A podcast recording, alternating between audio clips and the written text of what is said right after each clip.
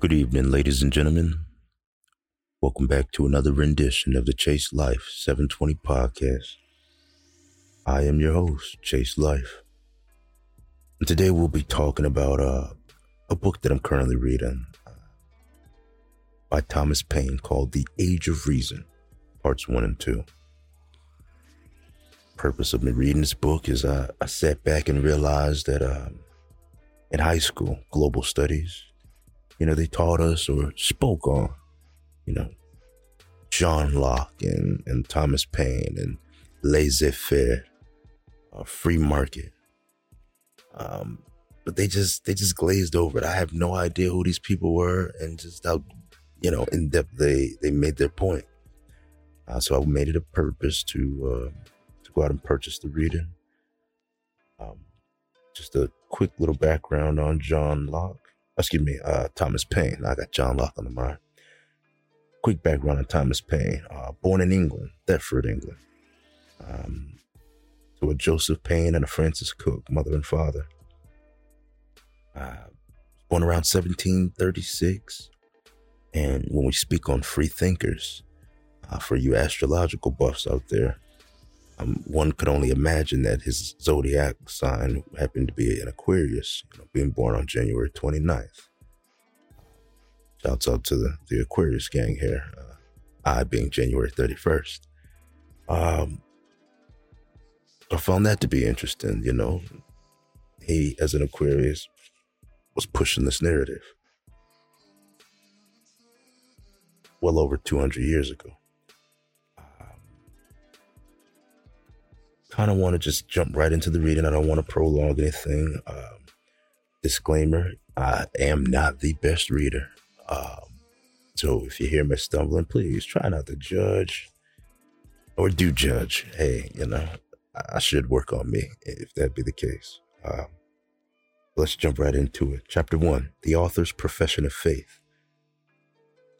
Seems interesting enough that, uh, profession of faith. Eh? It has been my intention for several years past to publish my thoughts upon religion. I am well aware of the difficulties that attend the subject, and from that consideration had reserved it to a more advanced period of life. I intended it to be the last offering I should make to my fellow citizens of all nations, and that at a time when the purity of the motive that induced me to it could not admit of a question, even by those who might disapprove the work. The circumstance that is now taking place in France of the total abolition of the whole national order of priesthood and of everything appertaining to compulsive systems of religion and compulsive articles of faith has not only precipitated my intention, but rendered a work of this kind exceedingly necessary, lest, in the general wreck of superstition, of false systems of government, and false theology, we lose sight of morality, of humanity, and of the theology that is true. As several of my colleagues and others of my fellow citizens of France have given me the example of making their voluntary and the individual profession of faith. I also will make mine. And I do this with all that sincerity and frankness with which the mind of man communicates with itself. I believe in one God and no more, and I hope for happiness beyond this life. I believe the equality of man, and I believe that religious duties consist in doing justice, loving mercy, and endeavoring to make our fellow creatures happy. But lest it should be supposed that I believe many other things in addition to these, I shall, in the progress of this work, declare the things I do not believe and my reasons for not believing them.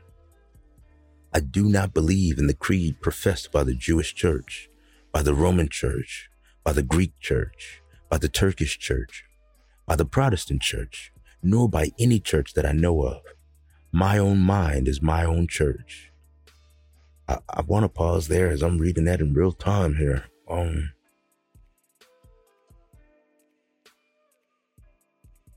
Protestants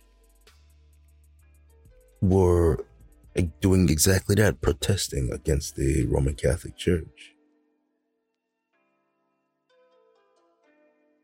But to say that you don't believe in any of the creeds even the protesters of these churches, and to state that one's mind is one's own church. Hmm. all national institutions of churches, whether Jewish, Christian, or Turkish, appear to me no other than human inventions set up to terrify and enslave mankind and monopolize power and profit. I do not mean by this declaration to condemn those who believe otherwise. They have the same right to their belief as I have to mine. But it is necessary to the happiness of man that he be mentally faithful to himself. Infidelity does not consist in believing or in disbelieving.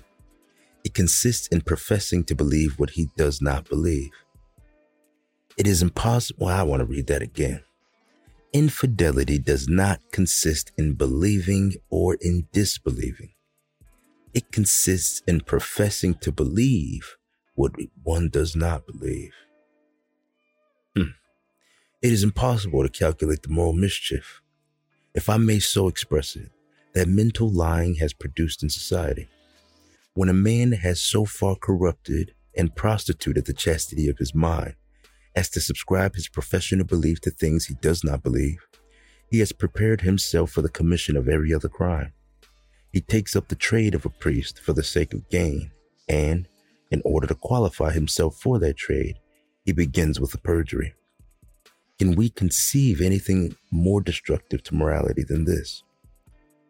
Soon after I had published the pamphlet, Common Sense in America, I saw the exceeding probability that a revolution in the system of government would be followed by a revolution in the system of religion. The adulterous connection of church and state, whether it had taken place, whether Jewish, Christian, or Turkish, had so effectually prohibited, by pains and penalties, every discussion upon established creeds and upon first principles of religion that until the system of government should be changed, those subjects could not be brought fairly and openly before the world. But that whenever this should be done, a excuse me, a revolution in the system of religion would follow. Human inventions and priestcraft would be detected, and man would return to the pure, unmixed, and unadulterated belief of one God, no more.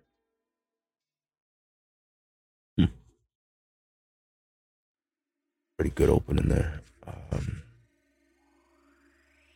okay, I, I get the first chapter, Profession of Faith.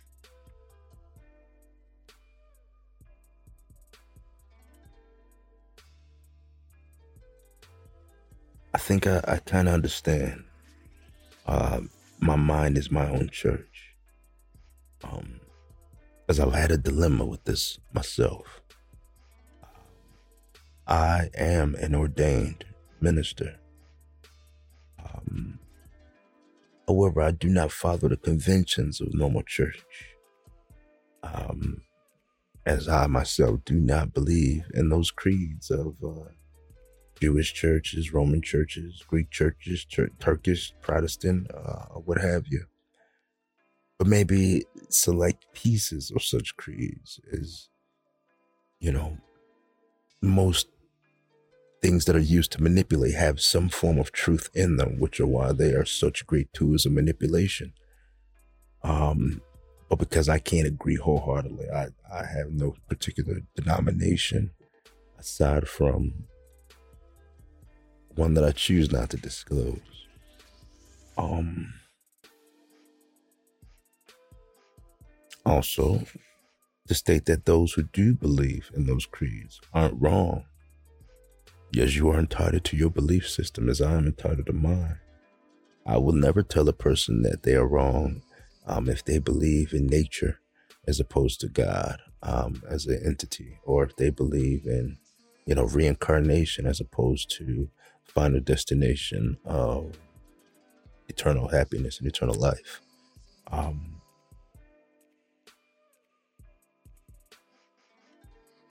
free will. We we all have the ability to to do as we choose.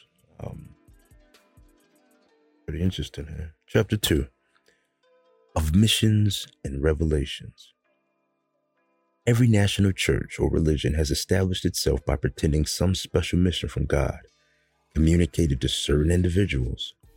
The Jews have their Moses, the Christians their Jesus Christ, their apostles and saints, And the Turks, their Muhammad, as if the way to God was not open to every man alike.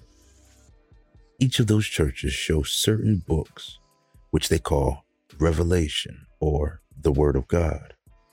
The Jews say that their Word of God was given by God to Moses face to face. The Christians say that their Word of God came by divine inspiration. And the Turks say that their Word of God, the Quran, was brought about by an angel from heaven.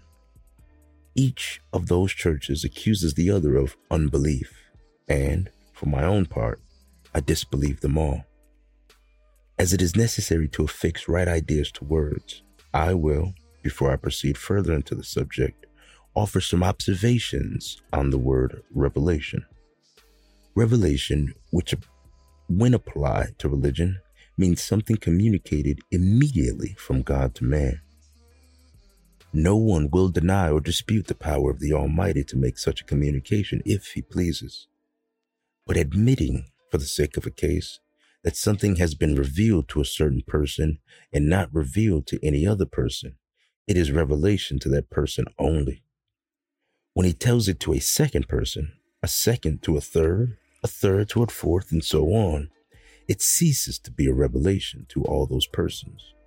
It is revelation to the first person only, and hearsay to every other, and consequently, they are not obliged to believe it. It is a contradiction in terms and ideas to call anything a revelation that comes to us at second hand, either verbally or in writing.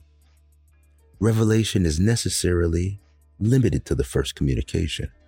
After this, it is only an account of something which that person says was a revelation made to him. And though he may find himself obliged to believe it, it cannot be incumbent on me to believe it in the same manner, for it was not a revelation made to me, and I have only his word for it that it was made to him. When Moses told the children of Israel that he received the two tables of the commandments from the hand of God, they were not obliged to believe him because they had no other authority for it than his telling them so. And I have no other authority for it than some historian telling me so. The commandments carrying no internal evidence of divinity with them. They contain some good moral precepts, such as any man qualified to be a lawgiver or a legislator could produce himself without having recourse to supernatural intervention. When I am told that the Quran was written in heaven and brought to Muhammad by an angel, the account comes to near the same kind of hearsay evidence and secondhand authority as the former. I did not see the angel myself, and therefore I have a right not to believe it. When also I am told that a woman called the Virgin Mary said or gave out that she was the child without any cohabitation with a man, and that her betrothed husband, Joseph, said that an angel told him so, I have a right to believe them or not. Such a circumstance required a much stronger evidence than their bare word for it. But we have not even this, for neither Joseph nor Mary wrote any such matter themselves. It is only reported by others that they said so. It is hearsay upon hearsay, and I do not choose to rest my belief upon such evidence. It is, however, not difficult to account for the credit that was given to the story of Jesus Christ being the Son of God. He was born when the heathen mythology had still some fashion and repute in the world, and that mythology had prepared the people for the belief of such a story. Almost all the extraordinary men that lived under the heathen mythology were reputed to be the sons of some of their gods. It was not a new thing at that time to believe a man to have been celestial begotten. The intercourse of gods with women was then a matter of familiar opinion. Their Jupiter, according to their accounts, had cohabitated with hundreds. The story, therefore, had nothing in it either new, wonderful, or obscene.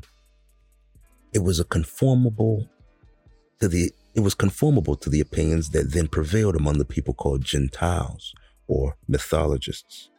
And it was those people only that believed it. The Jews, who had kept strictly to the belief of one God and no more, and who had always rejected the heathen mythology, never credited the story. It is curious to observe how the theory of what is called the Christian church sprung out of the tale of the heathen mythology. A direct incorporation took place in the first instance by making the reputed founder to be celestially begotten. The trinity of gods that then followed was no other than a reduction of the former plurality, which was about 20 or 30,000. The statue of Mary succeeded the statue of Diana of Ephesus the deification of heroes changed into the canonization of saints. The mythologists had gods for everything. The Christian mythologists had saints for everything. The church became as crowded with the one as the pantheon had been with the other, and Rome was the place of both. The Christian theory is little else than the idolatry of the ancient mythologists, accommodated to the purposes of power and revenue and it yet remains to reason and philosophy to abolish the amphibious fraud. Pretty strong words. Um, spoiler alert would explain the attempt that was made on his life um, as he was nearing the, uh, the last stages of his life. You know, sounds like they waited till he was old and frail to try to knock him off. But uh, I can see how he'd uh, piss some people off here. Chapter 3 The Character of Jesus Christ and His History. Concerning the character of Jesus Christ and His history. Hmm. Character. Nothing that is here said can apply, even with the most distant disrespect, to the real character of Jesus Christ. He was a virtuous and an amiable man. The morality that he preached and practiced was of the most benevolent kind, and though similar systems of morality had been preached by Confucius and by some of the Greek philosophers many years before, by the Quakers since, and by many good men in all ages, it has not been exceeded by any. Jesus Christ wrote no account of himself, of his birth, parentage, or anything else. Not a line of what is called the New Testament is of his writing. The history of him is altogether the work of other people. And as to the account given to, of his resurrection and ascension, it was the necessary counterpart to the story of his birth. His historians, having brought him into the world in a supernatural manner, were obliged to take him out again in the same manner, or the first part of the story must have fallen to the ground. The wretched contrivance, the wretched contrivance, I'll, I'll go contrivance, with which this latter part is told exceeds everything that went before it. The first part, that of the miraculous conception, was not a thing that admitted of publicity. And therefore, the tellers of this part of the story had this advantage that though they might not be credited, they could be, not be detected. They could not be expected to prove it because it was not one of those things that admitted of proof. And it was impossible that the person of whom it was told could prove it himself. But the resurrection of a dead person from the grave and his ascension through the air is a thing very different as the evidence it admits of to the invisible conception of a child in the womb. The resurrection and ascension, supposing them to have taken place, admitted of public and ocular demonstration like that of the ascension of a balloon or the sun at noonday to all Jerusalem, excuse me, to all Jerusalem at least. A thing which everybody is required to believe requires that the proof and evidence of it should be equal to all and universal. And as the public visibility of this last related act was the only evidence that could give sanction to the former part, the whole of it falls to the ground because that evidence never was given. Instead of this, a small number of persons, not more than eight or nine, are introduced as proxies for the whole world to say they saw it, and all the rest of the world are called upon to believe it. But it appears that Thomas did not believe the resurrection, and as they say, would not be leave without having ocular and manual demonstration himself. So neither will I. And the reason is equally as good for me and for every other person as for Thomas. It is in vain to attempt to palliate or disguise this matter, The story so far as relates to the supernatural part has every mark of fraud and imposition stamped upon the face of it. Who were the authors of it?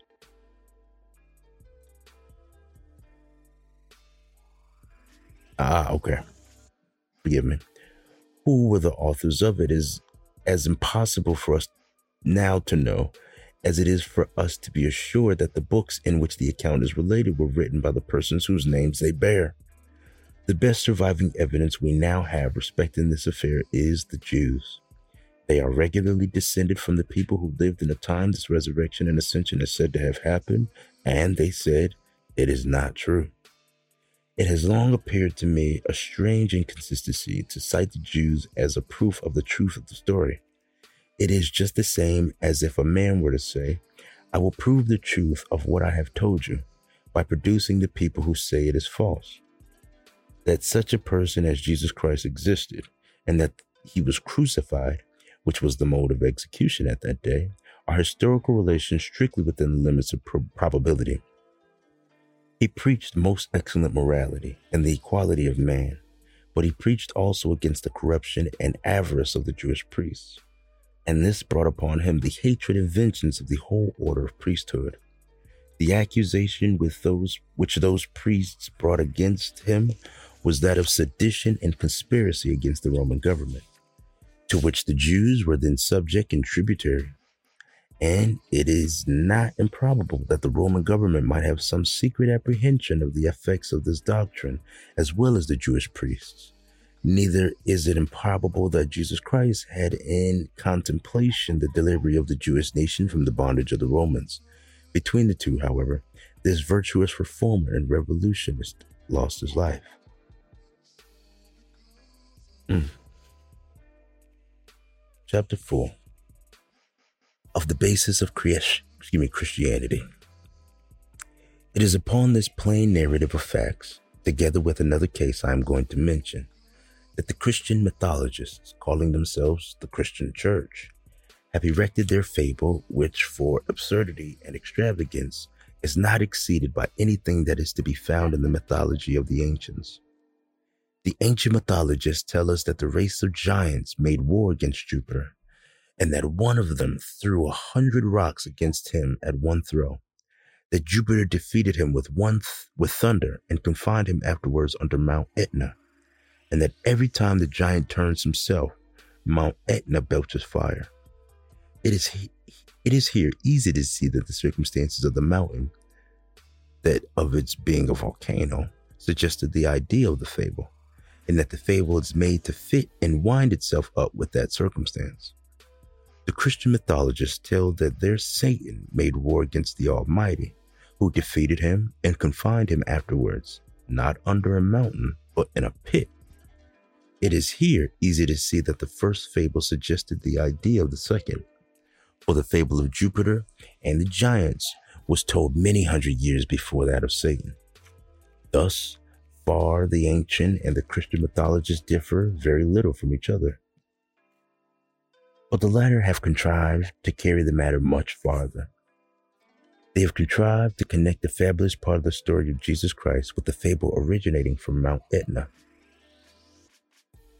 And in order to make all the parts of the story tied together, they have taken to their aid the traditions of the Jews for the Christian mythology is made up partly from the ancient mythology and partly from the Jewish traditions.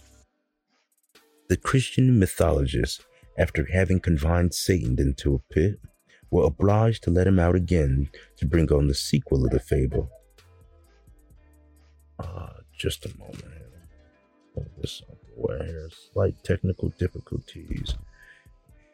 Just a moment.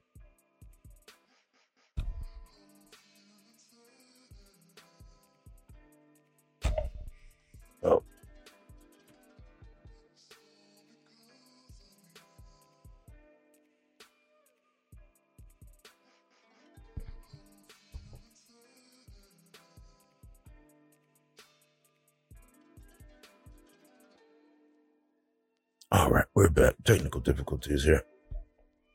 Let's get back in order. Okay. The Christian mythologists, after having confined Satan in a pit, were obliged to let him out again to bring on the sequel of the fable. He is then introduced into the Garden of Eden in the shape of a snake or serpent, and in that shape he enters into familiar conversation with Eve, who is in no who is no ways surprised to hear a snake talk. And the issue of this tete a tete, I'm assuming that's a French thing. Yeah, I'm assuming that's French. Tete a tete. Is that he persuades her to eat an apple, and the eating of that apple damns all mankind. After giving Satan his triumph over the whole creation, one would have supposed that the church mythologists would have been kind enough to send him back again to the pit, or, if they had not done this, that they would have put a mountain on top of him. For they say that their faith can remove a mountain, or have put him under a mountain, as the former mythologists had done, to prevent his getting again among the women and the doing more mischief. But instead of this, they leave him at large without even obliging him to give his parole, the secret of which is that they cannot do without him. Okay, the secret of which is that they cannot do without him. And after being at the trouble of making him, they bribed him to stay. They promised him all the Jews, all the Turks by anticipation, nine tenths of the world beside, and Muhammad into the bargain. After this, who can doubt the bountifulness of the Christian mythology? Having thus made an insurrection and a battle in heaven, in which none of the combatants could be either killed or wounded, put Satan into the pit, let him out again, giving him a triumph over the whole creation, damned all mankind by eating the apple, by the eating of an apple. These Christian mythologists bring the two ends of their fable together. They represent this virtuous and amiable man, Jesus Christ, to be at once both God and man, and also the Son of God, celestially begotten, on purpose to be sacrificed because they say that Eve in her longing had eaten an apple. Now, I'm a, an adult familiar with Adam and Eve, and I was raised in the Jehovah's Witness, which is a Christian science, if, if I'm not mistaken. Um, hearing this this way, it reiterates what you know. You sit there and think while you know the brothers that are standing at the podium speaking, which is how you know any of this to be true in the first place? I'm taking your word for something that you took the word of for something that somebody else took the word of. I know what I feel. I know what I think. I'm, I'm pretty sure I got a good moral compass, but um,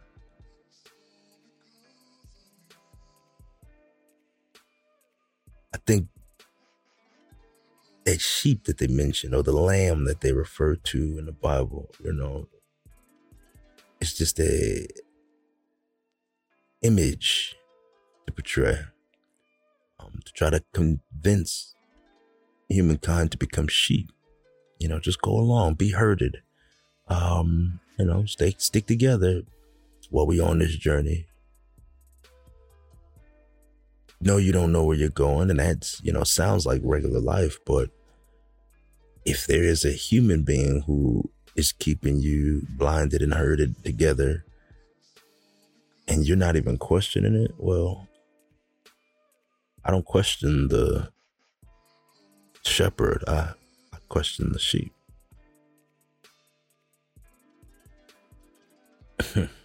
Chapter 5 Examination in detail of the preceding basis.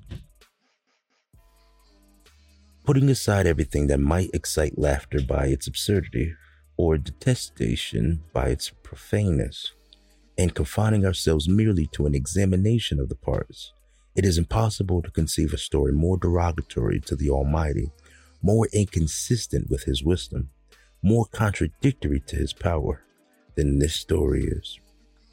In order to make for it a foundation to rise upon, the inventors were under the necessity of giving to the being whom they call Satan a power equally as great, if not greater, than they attribute to the Almighty.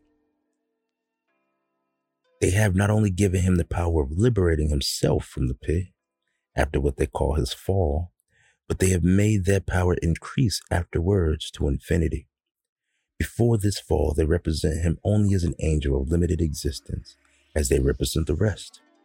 After his fall, he becomes, by their account, omnipresent. He exists everywhere, and at the same time, he occupies the whole immensity of space. Not content with this deification of Satan, they represent him as defeating by stratagem in the shape of an animal of the creation all the power and wisdom of the Almighty. They represent him as having compelled the Almighty to direct necessity, either of surrendering the whole of the creation to the government and sovereignty of this Satan, or of capitulating, excuse me, capitulating for its redemption by coming down upon earth and exhibiting himself upon a cross in the shape of a man. Had the inventors of the story told it the contrary way, that is, had they represented the Almighty as compelling Satan to exhibit himself on a cross in the shape of a snake as a punishment for his new transgression, the story would have been less absurd, less contradictory. But instead of this, they make the transgressor triumph and the Almighty fall. That many good men have believed this strange fable and lived very good lives under that belief. For credulity is not a crime is what I have no doubt of. In the first place, they were educated to believe it, and they would have believed anything else in the same manner.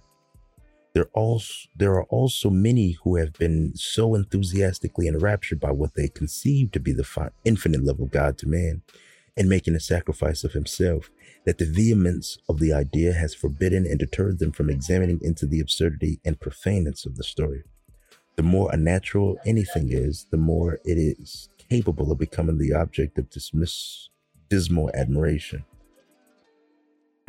Chapter 6 of the True Theology. But if objects for gratitude and admiration are our desire, do they not rep- do they not present themselves every hour to our eyes? Do we not see a fair creation prepared to receive us the instant we are born? A world furnished to our hands that cost us nothing? Is it we that light up the sun, that pour down the rain, and fill the earth with abundance? Whether we sleep or wake, the vast machinery of the universe still goes on. Are these things and the blessings they indicate in future nothing to us? Can our gross feelings be excited by no other subjects than tragedy and suicide? Or is the gloomy pride of man become so intolerable that nothing can flatter it but a sacrifice to the Creator. I know that this bold investigation will alarm many, but it would be paying too great a compliment to their credulity to forbear it on that account. The times and the subject demanded to be done.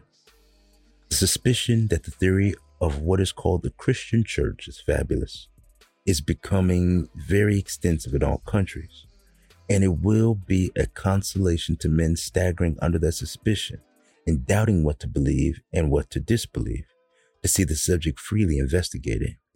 I therefore pass on to an examination of the books called the Old and the New Testament. Examination of the Old Testament, chapter 7. These books, beginning with Genesis and ending with Revelations, which, by the by, is a book of riddles that requires a revelation to explain it. Are, we are told, the Word of God. It is therefore proper for us to know who told us, that we may know what credit to give to the report. The answer to this question is that nobody can tell, except that we tell one another so. The case, however, historically appears to be as follows. When the church mythologists established their system, they collected all the writings they could find and managed them as they pleased. It is a matter altogether of uncertainty to us whether such of the writings as now appear under the name of the Old and the New Testament are in the same state in which those collectors say they found them, or whether they added, altered, abridged, or dressed them up.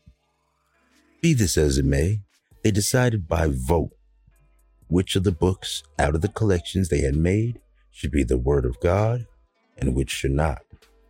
They rejected several. They voted others to be doubtful, such as the books called Apocrypha, and those books which had a majority of votes were voted to be the Word of God.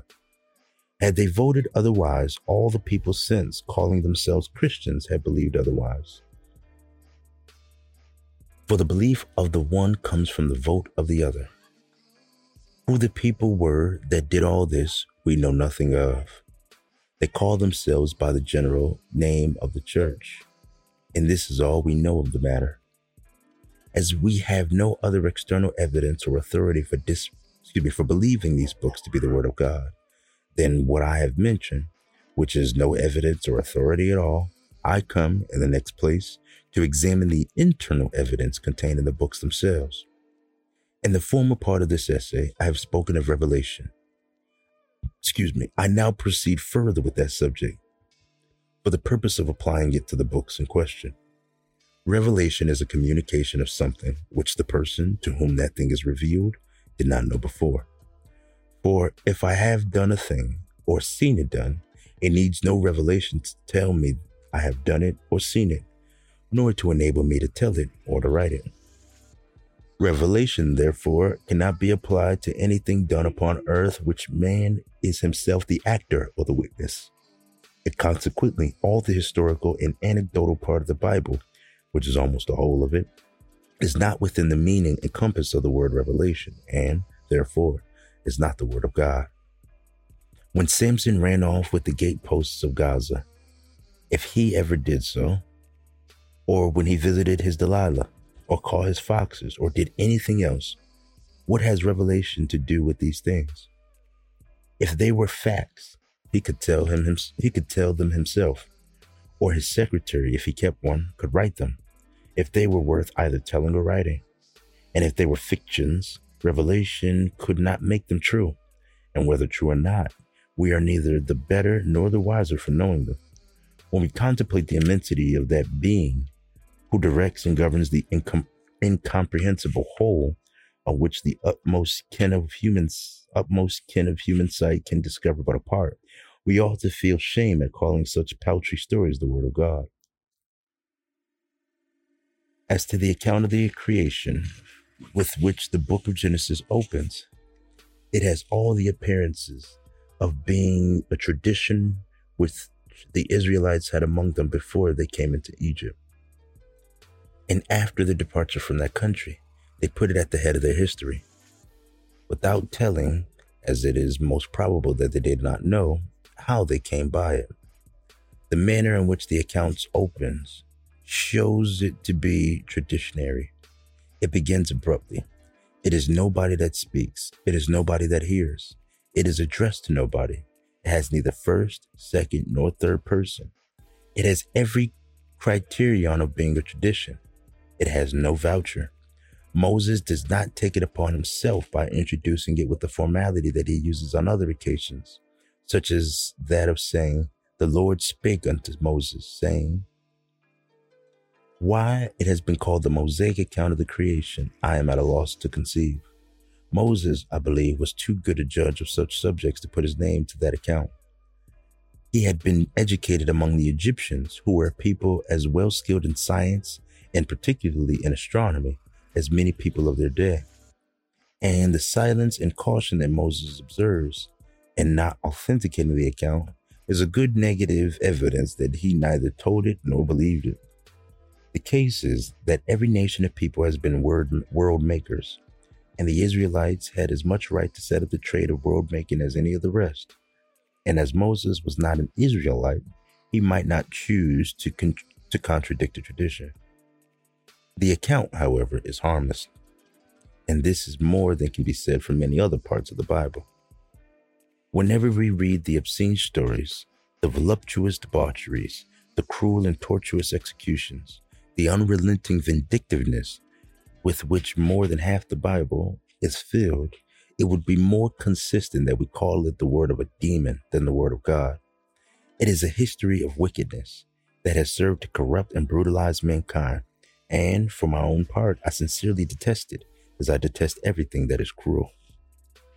We scarcely meet with anything, a few phrases accepted, but what deserves either our abhorrence or our contempt till we come to the miscellaneous parts of the Bible. In the anonymous publications, the Psalms, and the book of Job, more particularly in the latter, we find a great deal of elevated sentiment reverentially expressed of the power and benignity, benignity of the Almighty. Almighty. but they stand on no higher rank than many other compositions on similar subject as well before that time as since. The Proverbs, which are said to be Solomon's, though most probably a collection, are an instructive table of ethics.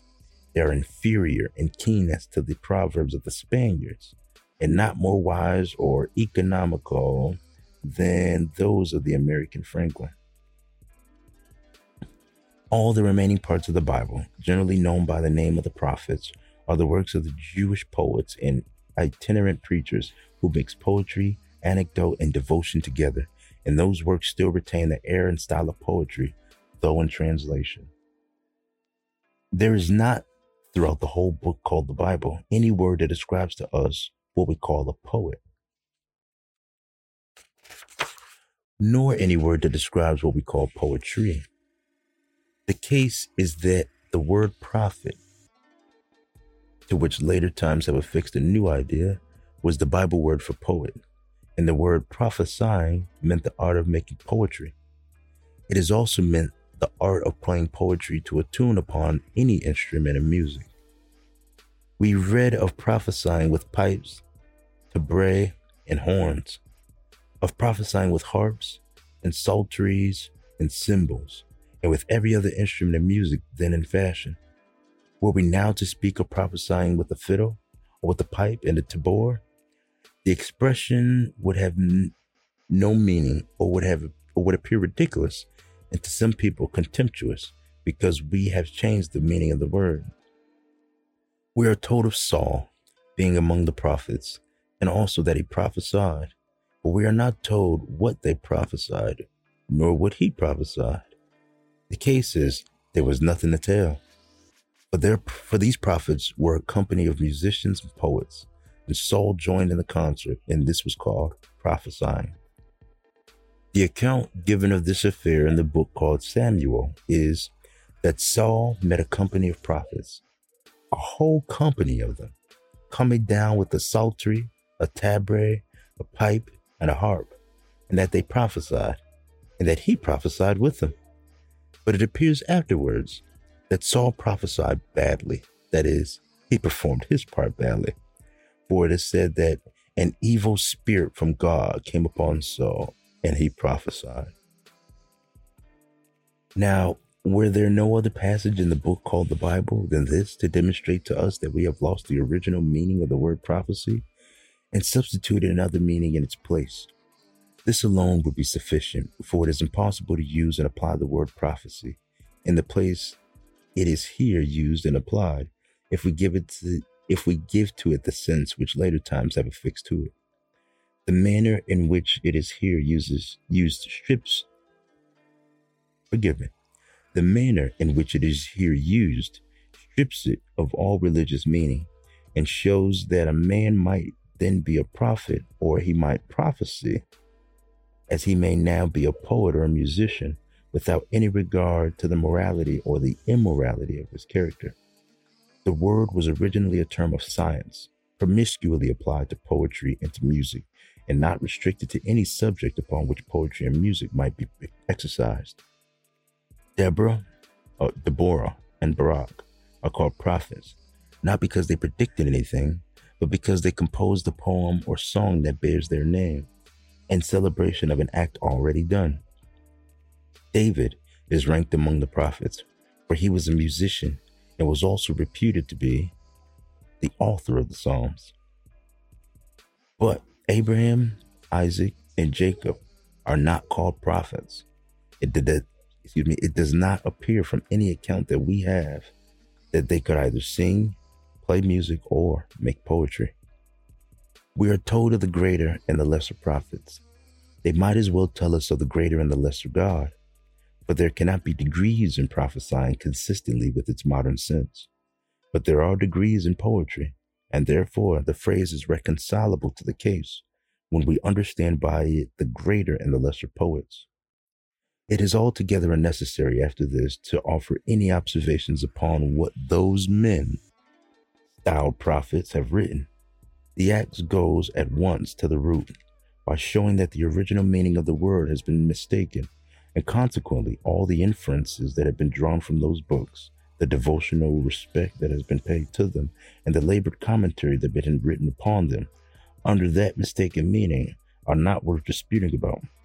In many things, however, the writings of the Jewish poets deserve a better fate than that of being bound up, as they now are, with the trash that accompanies them under the abused name of the Word of God. If we permit ourselves to conceive right ideas of things, we must necessarily affix the idea, not only of unchangeableness, but of the utter impossibility of any change taking place, by any means or accident whatever, and that which we would honor with the name of the Word of God. And therefore, the Word of God cannot exist in any written or human language. The continually progressive change to which the meaning of words is subject, the want of an universal language which renders translation necessary, the errors to which translations are again subject, the mistakes of copyists and printers, together with the possibility of willful alteration, are of themselves evidence that human language, whether in speech or in print, cannot be the vehicle of the Word of God. The Word of God exists in something else. Did the book called the Bible excel in purity of ideas and expression, all the books now extant in the world?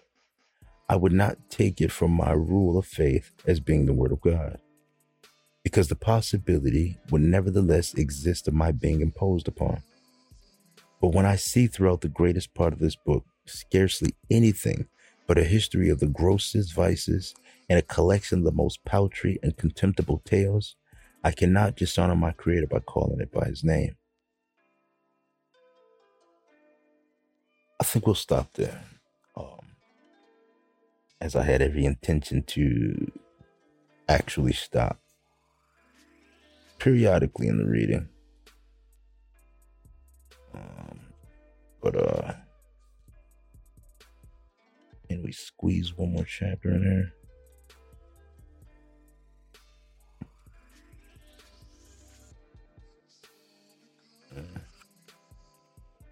We'll leave it here. Chapter 8 would be of the New Testament. So we'll, touch back on that um, next week. But I like to, you know, just give my thoughts on what I'm reading so far. Um, if anything, one might assume that, uh, not one, I, I'd assume that I had wrote this in some form of fashion as, um,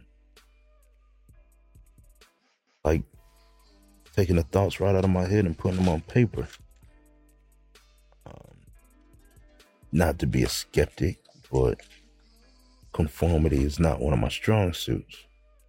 Um, so when it came to you know church and the tradition of church, um, I failed tremendously um, at living up to set expectations. Um, and as most of those, uh, you know, community members in those churches fail to do, living up to those expectations, make believe at the least, um, or you know, a great ideal of how a person could potentially be, but too, too restrictive. Um, his take on the Bible, um, or the term the Word of God, I found to be highly interesting. Um, as a child, I was taught to believe that the Bible was a, a book that was written by man but inspired by God. But then you get older and, you know, hopefully being a free thinker, if you are, kind of causes you to start asking questions like, well, Does God really pick and choose who he talks to? I mean, he has every right to. That's his business. But if it's a message he's trying to get out to everybody, would he really only tell one person? On top of that, you know, his uh his take on the mythologists creating Christianity, uh, basing it off of the Greek, Roman, and the Egyptian lore um, of celestial, you know, beings, you know, or a man being born of God, a Hercules, if you will, son of God, but a man. Um, to turn around and, and call that whatever it is, is just I don't know. Um, seems deeper, you know, than you, you, you, think it is, but it's not. It's, it's actually pretty straightforward. Um, if I wrote a book, and in that book I wrote that you know God made the sky green and the grass blue, didn't put my name on it, and convinced enough people that this was the quote unquote word of God, well, who would be there to tell me that I was lying? You'd have to make sense of how you could hear God talking to me. I don't, you know, it it does get a little redundant after a while when you when you think far enough into it. Um, and it's like that across the board with all the religions. Um, with the Jewish religion being the first in line, uh, these same, you know, um, members denounce Jesus as an, you know, an entire person. Not that he didn't exist, just that he wasn't the Messiah.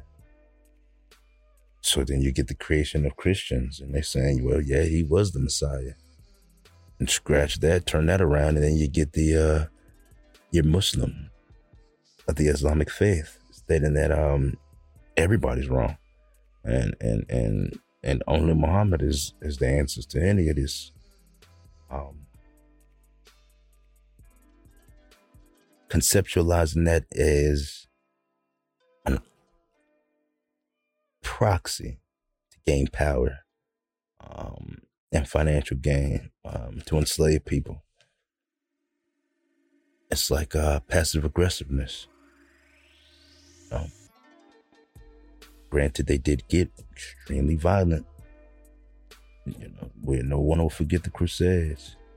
Um, if anyone has actually read the Bible and they go through the account, um, you know, after Moses had freed all the slaves of Egypt, he then went into uh, an agreement. Uh, and I'm having a blank as I'm trying to think of the name of the king that he went into an agreement with, but they went into agreement to then go into war. Um, a small number of the Israelites versus a large number of whomever they were going against. And then they decided that they was going to start enslaving. Rape. First, they killed men, enslaved and raped the women broke off piece, you know, of whatever the bounty was to whomever the king was that the agreement was made. You know, like hitman for hire.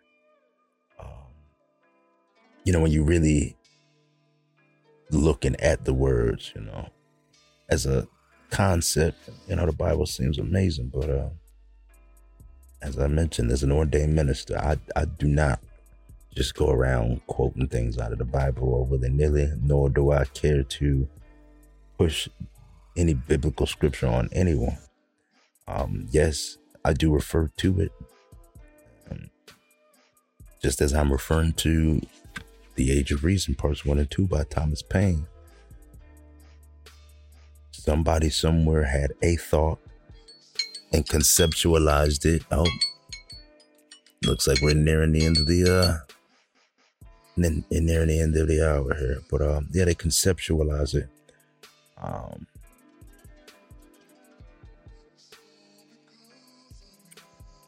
worst comes to worst, yeah. We'll, we'll, we'll, pick this back up on the uh, alarm threw me off there. As we pick this back up on the uh, next week episode. Um, don't be afraid to think. I'm gonna repeat, do not be afraid to think. Um, you know, I won't say, you know, who, but a wise person once said that most people don't think past their own thoughts. Right? Your initial thought, you know, turns into your initial action. And then all actions have consequences. But you didn't think of the consequence before you made the action. Why? Because you didn't think past your initial thought.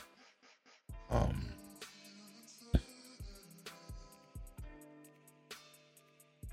I promote reading the Bible.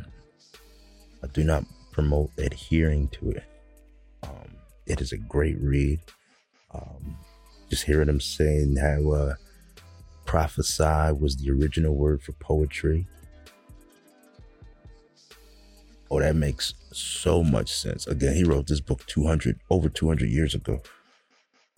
And me being a, a, a 90s born child, um, hip hop played a big influence in my life.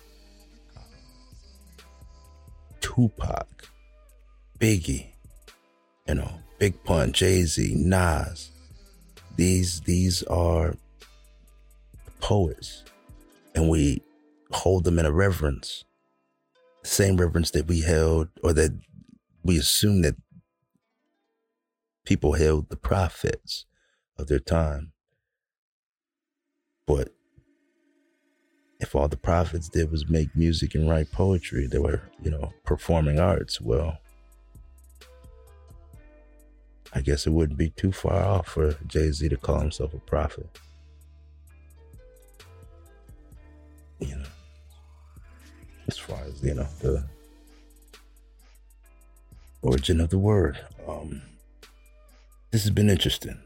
I, I really, really, really, really want to read or finish reading the rest of this book. Um, you know, at the moment, I am reading this in real time um, with you guys, so this is interesting.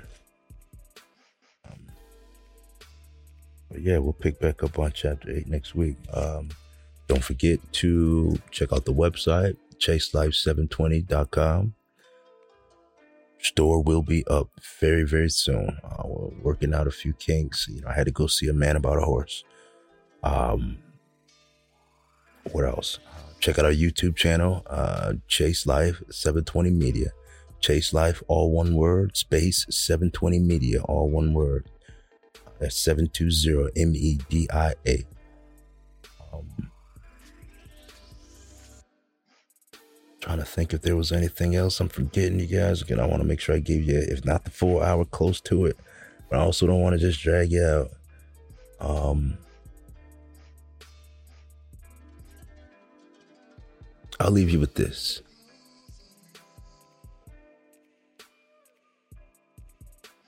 From what I've experienced in my few short years of uh, of existence, you will find that there are things that feel right, but you know are wrong, and things that are you you know are right, but feel wrong. Don't be afraid to fail.